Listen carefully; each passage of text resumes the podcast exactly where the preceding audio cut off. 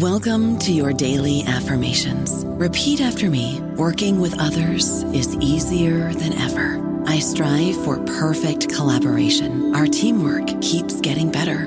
Yeah, affirmations are great, but Monday.com can really get you the teamwork you desire. Work together easily and share files, updates, data, and just about anything you want all in one platform. Affirm yes to start or tap the banner to go to Monday.com. Hello, it is Ryan, and we could all use an extra bright spot in our day, couldn't we? Just to make up for things like sitting in traffic, doing the dishes, counting your steps, you know, all the mundane stuff. That is why I'm such a big fan of Chumba Casino. Chumba Casino has all your favorite social casino style games that you can play for free anytime, anywhere with daily bonuses. That should brighten your day a little.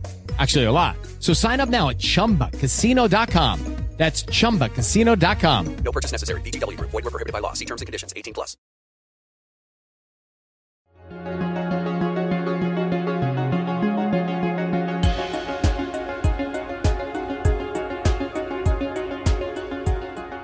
We're so pleased to bring you part two of David Cleevely's Invested Investor podcast. In part one, we heard how David made a name for himself.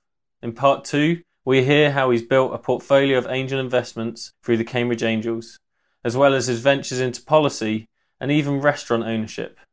We hope you enjoy. So let's just move on to investing. So you and Robert Sansom, who lives across the road here, Yep. set up the Cambridge Angels in 2001. I'm now chair of that, and I've been a member for about 10 years, but of course it goes back about 17 years. So tell me about why you did that. I mean, it's a crazy thing to do. Robert arrived across the road. Literally, I walk out of my drive and walk into his. So he arrived and uh, he said, Is there an angel network? I haven't found one. And I said, No, there isn't. He said, Let's have lunch. So we had lunch in, I think, Galleria on Bridge Street, sadly, no longer with us, I think. And we had a chat about it. And I just thought, well, I'd already set up Cambridge Network by that point, and that was an interesting piece of social infrastructure. The older I get, the more interested I get in those kinds of things. And I thought, well, this sounds like a good idea. There's a load of people around who, you know, are going to be making money and doing things. I've, you know, got this exit from Analysys. Let's. Oh, you hadn't at that point. You were well, I will have an that, exit yeah. from Analysys. I will have enough money to do this. I'm already making a bit of money out of Analysys, so I can afford, you know, some pin money I can afford to play around with. So let's try and do this. I'm, you know, I'm setting up Abcam. Abcam at that point was three years old, I suppose. It's an interesting space. Let's see what we can do. I know we quickly assembled a few people. I've seen the original email, actually, the 15, actually. Yeah, yeah, it was very, very quick. And one of the most important things about that, Peter, was that a bit like what I'd done with Cambridge Network and why I mentioned Cambridge Network, is it put people in touch with each other who really ought to be in touch with each other, but for various reasons weren't necessarily going to meet.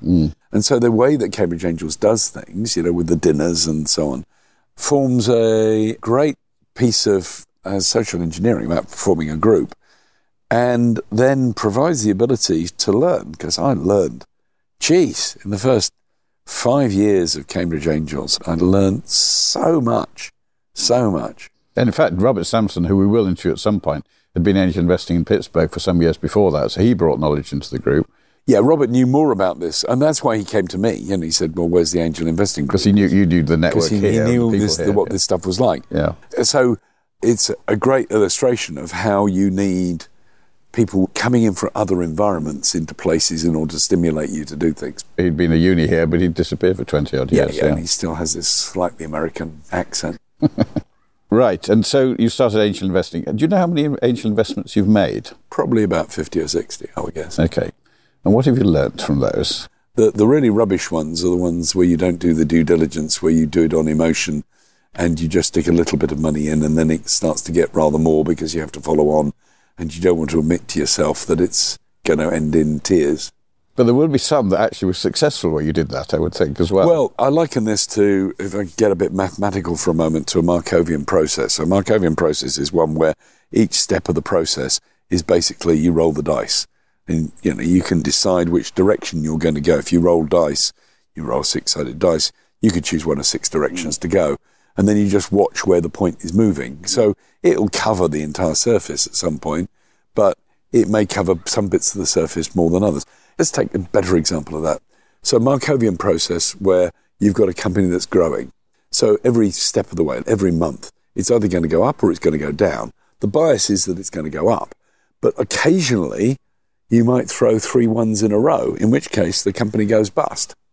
Now, the company might have a really good idea, it might be actually on a trajectory that would go up through the ceiling, but because it threw those three ones in a row, and it's recognizing that that was just bad luck versus there is something systematically wrong with what you're doing that really is the big dividing line about investors and investments. And have you worked that out yet? Um, well, I've learned to listen to the little voice inside rather more than I used to.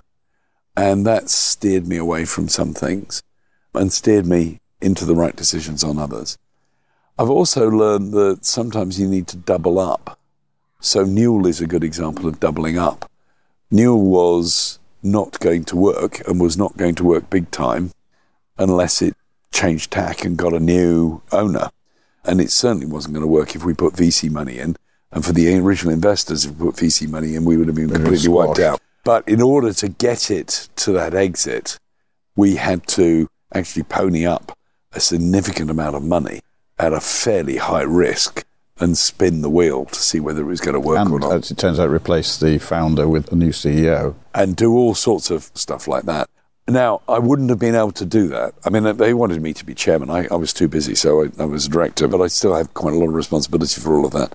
We would not have been able to do that, I think, if it weren't for a couple of things. Firstly, I had learned so much from Cambridge Angels and previous experience as to how to read the rooms, understand what was going on.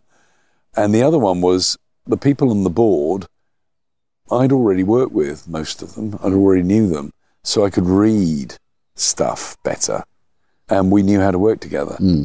And that turned out to be fine. Of course, in a parallel universe, quite close to ours, it didn't. Yes, But there we go. yes, okay.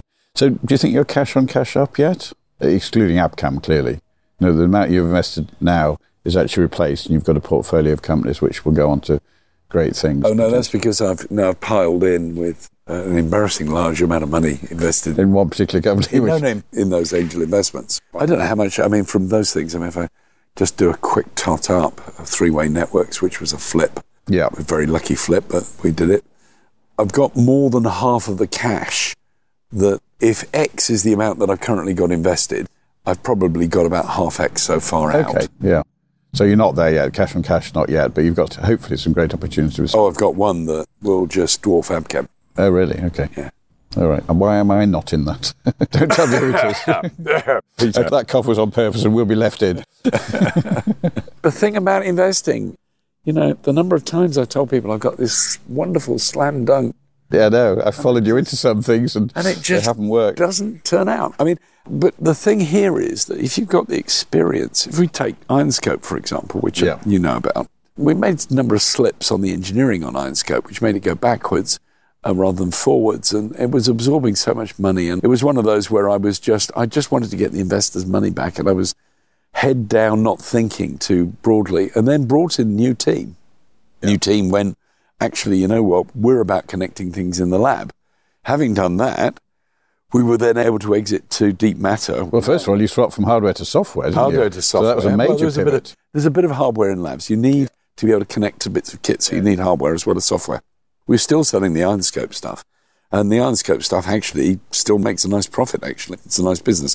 But the issue was that new management, fresh perspective, did something different, made a transition. We were then bought by what was then Cronin PLC, now it's called Deep Matter, and I'm on the board of that. That's a quoted company on AIM.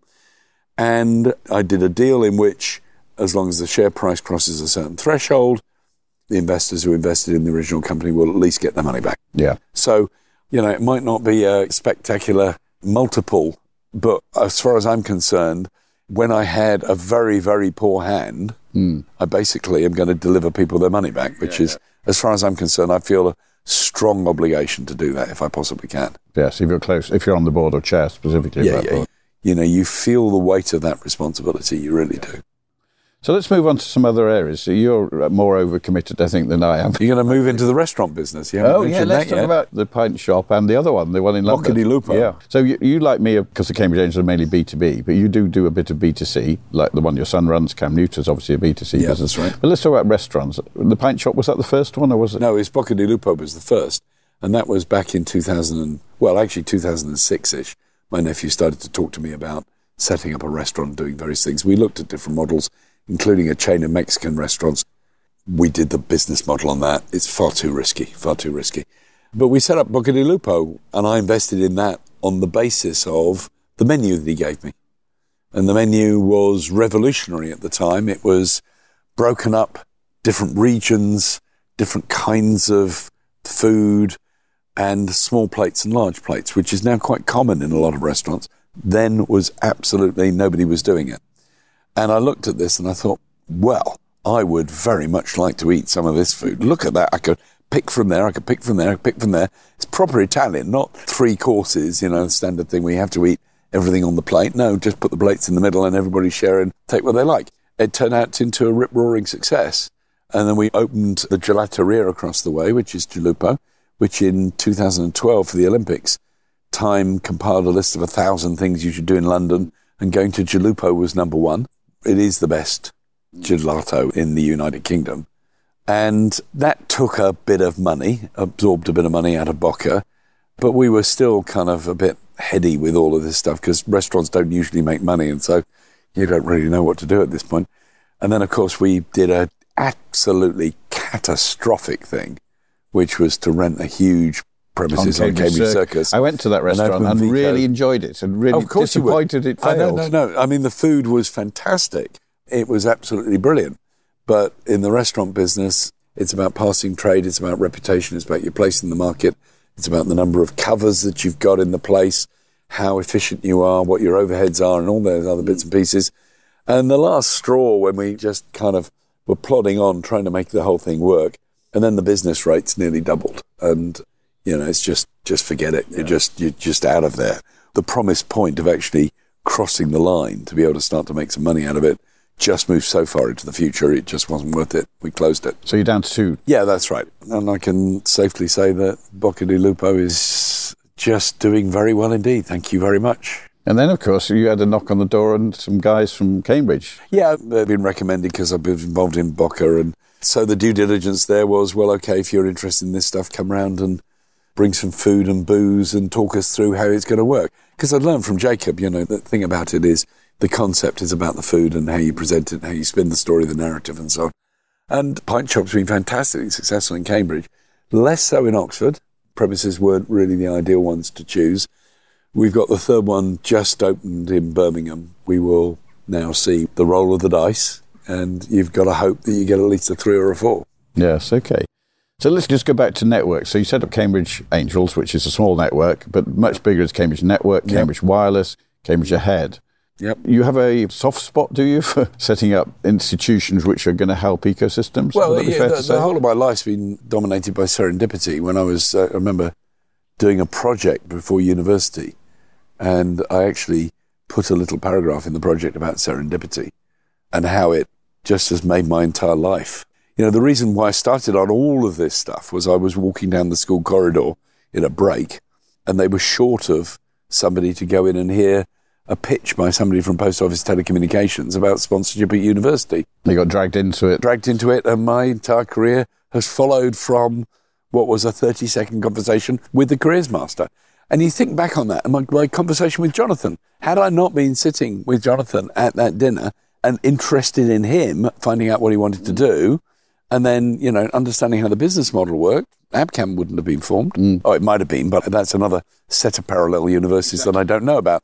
And it's always occurred to me, you know, when you know I worked with people at Analysys, and then they came back to me and when 3Way Networks, which we sold to an American company that wanted to it for floating on Nasdaq, and then went on to do Controllist with Simon. All of those things have been the result of these chance encounters. Mm. In fact, I suggested to you know the Impulse program, the Maxwell Center, that chance encounters make great ideas possible or something, whatever they. That you know, I suggested that to Yipper and As a Alexander. talk that you give. uh, well, as their slogan, as their byline, because that for me summarizes summarizes this stuff. I mean, you know, just go meet people. I've got 11, 12,000 people on this phone, and you know, I can't keep in contact with everybody, but it's the links that then just enable you to do things. So you've got to make your own, like you make your own luck, you've got to make your own connections. There's a wonderful passage which I quoted to somebody recently. It's in Pride and Prejudice, and it's where Elizabeth Bennet and Darcy have a conversation, and Darcy says, "Well, I'm, you know, basically I'm a very shy person. I'm not very good at conversation." And Elizabeth says, "Well, I regard myself as not a good piano player." But I always put that down to the fact that I don't practice enough. Clever. Uh, I paraphrased. Austen does it much more elegantly than that. Good, okay. And of course, Centre for Science and Policy, that's effectively connecting government and academia, isn't it? That is actually the kind of the distillation of everything I've learned about networking, encapsulated in a single organisation. So they were trying to set up this thing, which was a successor to a thing called the Cambridge University Government Policy Programme. So they not found the right person, and they'd been having grand ideas about setting up institutes and so on. And so they phoned me up, and I had them had a chat with them. I got an email where I say I'm not sure I'm the right guy for this, but they insisted, and I went ahead with what was quite a different approach. I had 1.6 million pounds given to me from donors and various other people. So I was sitting on this money, and of course the academics wanted me to spend this on doing research, and then the research would produce reports which you could then go and use to beat up policymakers with. It didn't strike me as very good for two reasons. One, I looked around this university, there's hundreds of millions of pounds of research being done. My stuff isn't going to make any difference. And secondly, if I were a policymaker, some academic coming to me with a Yet report, another tome of paper. yet yes. another paper Yes. telling me how to do my job just goes down like a lead balloon, really. So I thought about it. I spent a year, not exactly spinning wheels, but I did things like I went to Harvard and MIT. I experimented. I did loads of business plans. I talked, talked, and talked and talked. It's kind of sessions at various colleges, just with academics.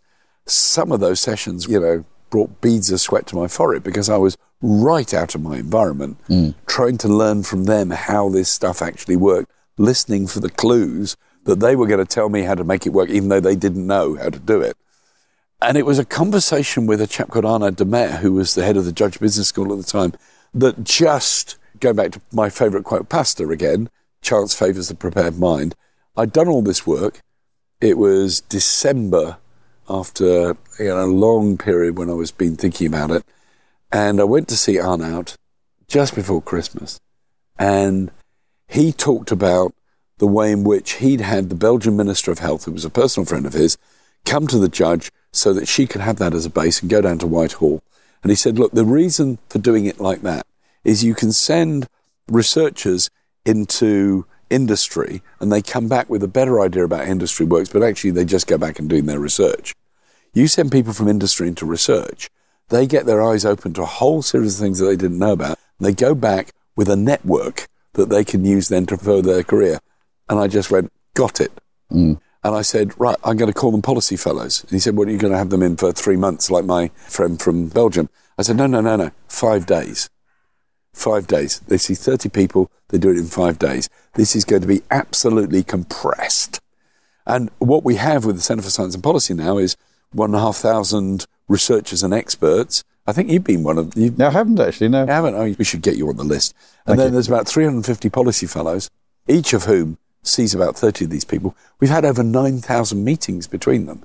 The result is that the networking now between the University of Cambridge and policymakers in government and slightly more generally is, you know, everybody's in contact with each other.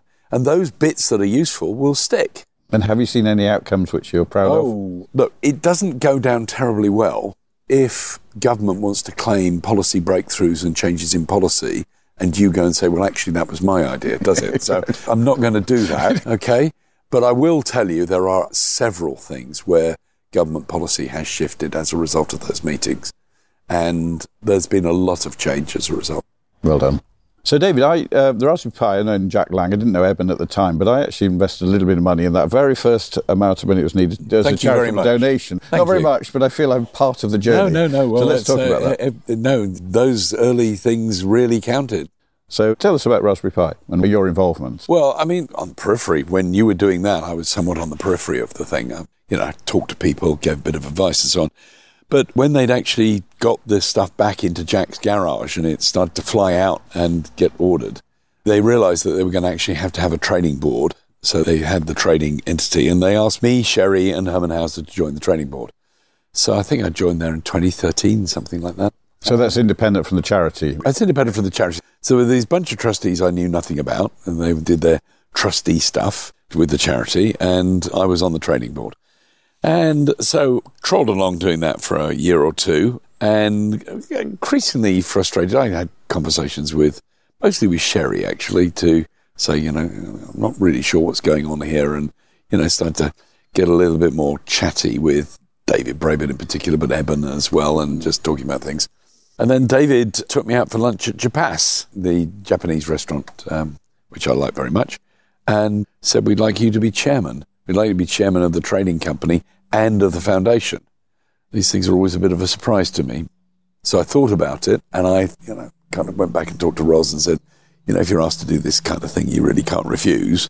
So I took him up on that and started, I try trying to remember whether it was 2015, I think, must be 2015. Was it turning out it was doing hundreds of thousands of units, or even millions of units? Yeah, hundreds of thousands of units. Yeah. It was obviously going to hit a million units. From the trading point of view, that was going on. The other thing which you need to understand is on the on the charity side of things, money was now coming into the charity, and the charity was beginning to give money away to people who wanted money.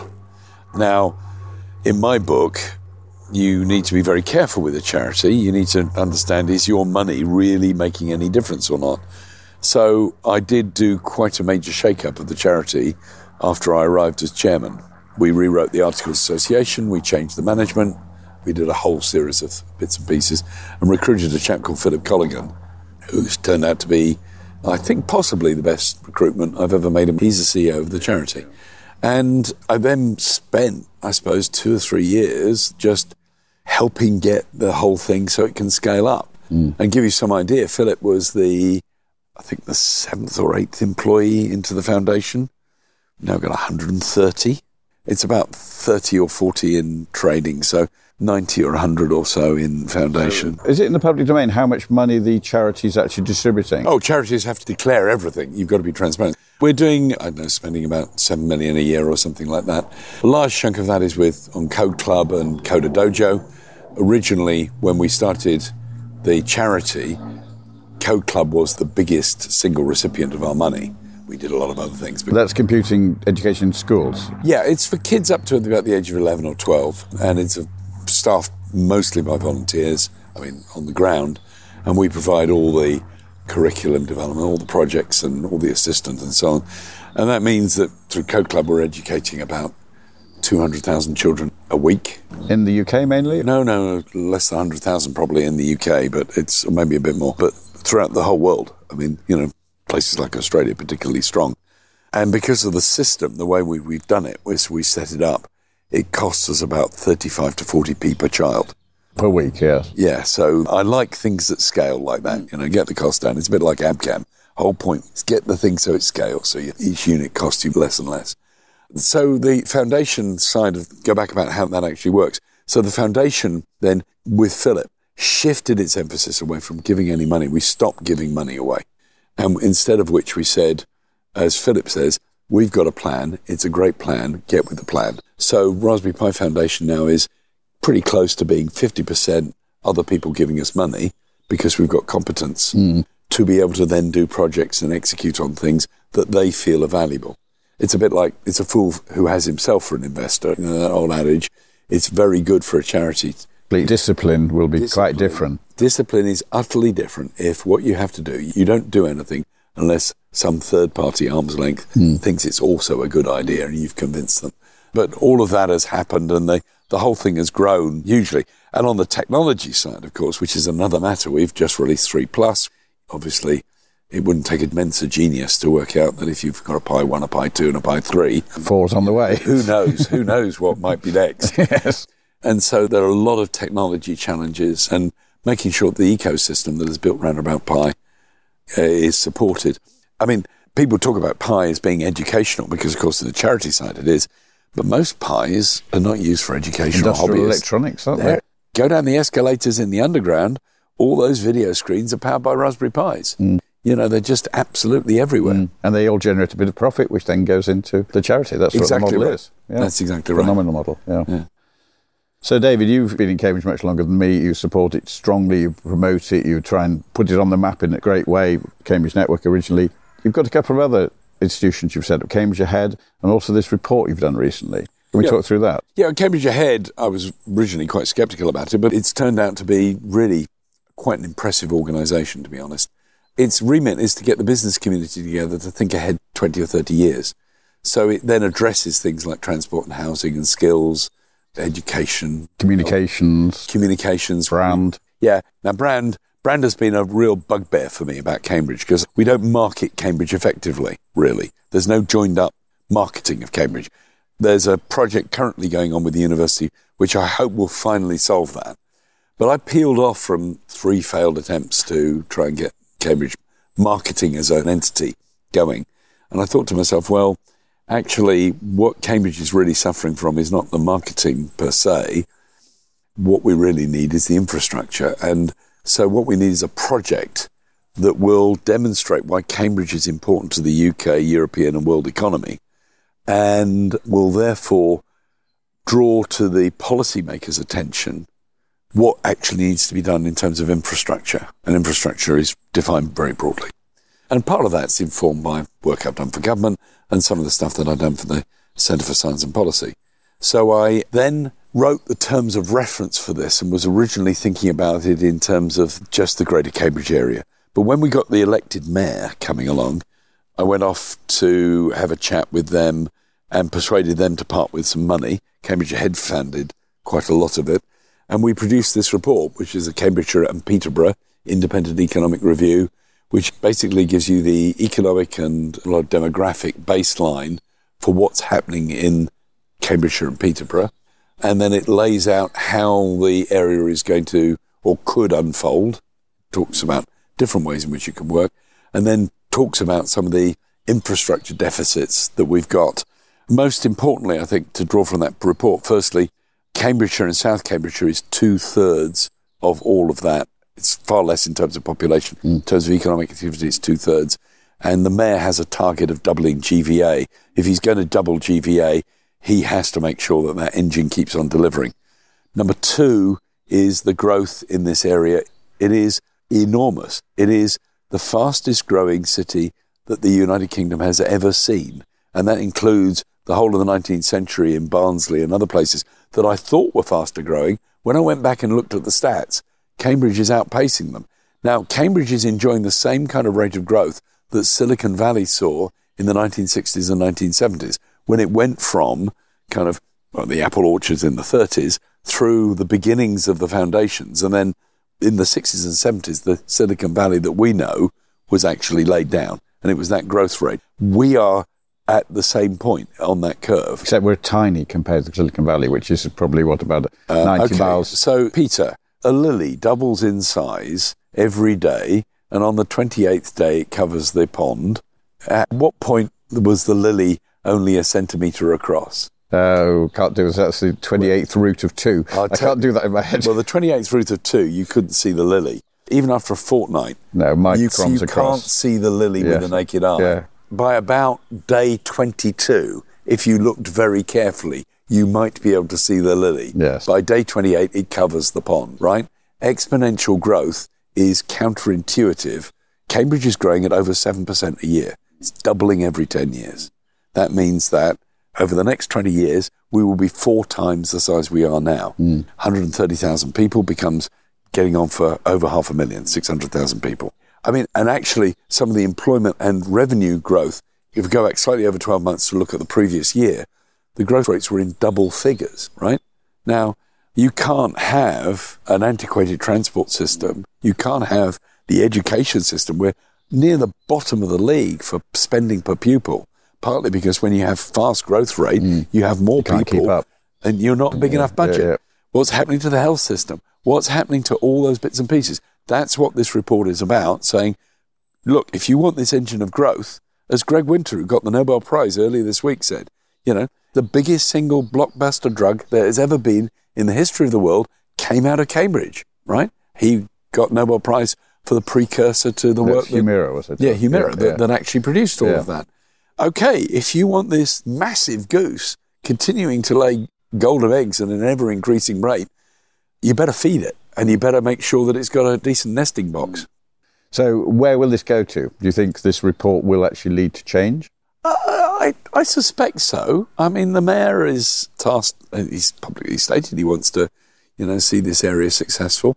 We take a balanced view of Peterborough and Huntingdon and the Fens, as well as Cambridgeshire and South Cambridgeshire, think about the whole thing. So I think largely we've got things aligned. It's going to be a repeat, in effect, of, you know, what we did with Cambridge Network and all the other things that with the networking, getting people working together. Mm. We don't understand in Cambridge, you know, the rest of the world, actually, there's quite a lot of competition out there. People don't, you know, generally have these chats and mentoring sessions and do these other bits and pieces. I think we need to spread that culture a bit because it's been part of what has enabled us to grow so successfully. So spreading that a little bit, getting people to exchange ideas, understanding how you can improve productivity, you know, learning what's important, why people need to raise their eyes from, you know, the dull and mundane to aspire to better things. Mm. All of that stuff we can do. We just need to make sure that the local authorities and the political will is there, that everybody's then working together. I've got great faith in human beings. You know, just let human beings have sight of a vision and they will do fantastic things. You don't need to do everything for them. They will do that stuff. And that's part of what this report is about. Saying, right, here it is. Now let's get on with it. We can actually achieve great things here. And not just for the few within Cambridge, but for the whole of the region. That's really important. So, David, we all know that diversity in entrepreneurs and angel investors is poor. What's your view? Oh, well, yeah, diversity is hugely important. It makes companies, organizations much more effective, much more efficient. I remember somebody from the Foreign Office bring one of the Greek Prime Minister's advisors to see me at Analysys. I was very proud on the way out and I stopped at the reception desk and I said, Look, you've met seven people here. As far as I'm aware, only two of them were born in the United Kingdom. I didn't say at the time about either ethnic background or whether they were male or female. There was quite a variety of that as well. And I was very proud of that Analysys in particular. We had people from all over the world and we had a good split of male and female. Not as good as looking back on it now. I would have done some of the things a bit differently, but you learn. You learn. When Bob Driver took over as head of Cambridge Wireless, and I sat actually in this very garden at this very table, and I said to him, Bob, you only have one strategic objective for Cambridge Wireless, and that's diversity. And the reason is that as organizations, and take something like Cambridge Wireless, which is a membership organization, if it's, you know, middle class white male, stale, it might feel nice and comfortable, but it's not going to get anywhere. Certainly not in the modern age. Or if it does, it's going to go the wrong direction. It's going in the wrong direction. Yeah. We made a huge effort after that. We diversified the board. It's not as diverse as, you know, might- as might be, but we got some really interesting women on the board. We have a decent ethnic mix on the board. The board meetings are orders of magnitude better than they were. And it's much more lively, much more interesting. And I just feel that this isn't political correctness. This is simply if you want organizations to function properly and be effective and efficient, you better look after diversity. And in order to do that, you actually have to make a bit of an effort. You know, I feel about this stuff very strongly. Mm. Yeah, I was on stage in Toronto last week exactly addressing this issue that, I mean, the angel investors, women are probably only about 10% or less, and entrepreneurs are probably up about the 20% mark. Yeah, the trouble is, there's a long pipeline. You know, if you're going to be a founder and then do an exit and start to do angel investing and so on, you have a couple of decades probably. So, you know, it's going to take a few cycles before we can correct this. Well, cycles is even longer, but yes, it's certainly going to take at least 10 years before we get oh, anywhere near. Yeah, we're beginning to see some of the fruits of stuff that was done more than 10 years ago. It's beginning to come through. But you're not going to be able to just change this stuff overnight. On the other hand, that should not stop you doing it. You do need to push and push mm, and push on this. Exactly. yeah. Quotas? Um, yes, I mean, well, quotas are useful. I mean, I've used them at Raspberry Pi. We have members at Raspberry Pi who help us select trustees and they're ambassadors for us. When I redid the articles for Raspberry Pi, when I first became chairman, one of my first acts was to put in some minimum quotas. Those minimum quotas were about female participation in membership, about ages, about diversity of backgrounds, about diversity of industry sector they came from. Because, of course, you know, with Raspberry Pi, the tendency would be to select people in computer science. And since a lot of women have been discouraged from going into computer science, you then inevitably end up with males, right? So you, you actually had to set up a framework in the first place that said, you know, if you violate these percentages, you've got to stop. You've got to not select anybody who's Yeah, male anymore. exactly. You've got to go and get somebody else. Mm. And I think that kind of positive discrimination in that sense is really important. You don't have it forever with any luck. You use it to engineer change. I'm particularly pleased with Code Club, for example. Code Club, I mean, it's younger kids, but, you know, we're getting over 40% girls at Code Club. Oh, excellent. You know, so there's hope for doing these things, I think. And I think it makes for a better environment. Good. Excellent, David. So just to apologise to the listeners who probably heard that small aircraft flying overhead occasionally during this. Great to have it outside. We're in the sun. It's autumn. It's a lovely day. David, again, as always, every time I spend time with you, I learn from these conversations. And thank you very much indeed. Thank you, Peter. It's been a great pleasure. Thank you. Thank you. Thanks for listening to another Invested Investor podcast. You can subscribe to all future podcasts via our website, investedinvestor.com, or via a number of podcast platforms online. Remember, you can order our book online. And be sure to follow us on Twitter, LinkedIn, and Facebook to get the most up to date, interesting, and insightful content from the Invested Investor.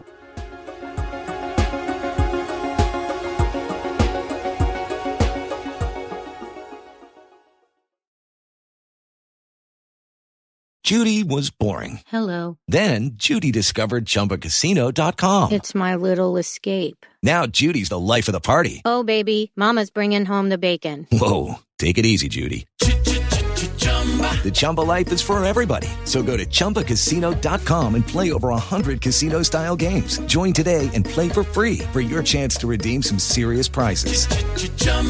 ChumbaCasino.com. No purchase necessary. Void where prohibited by law. 18 plus terms and conditions apply. See website for details.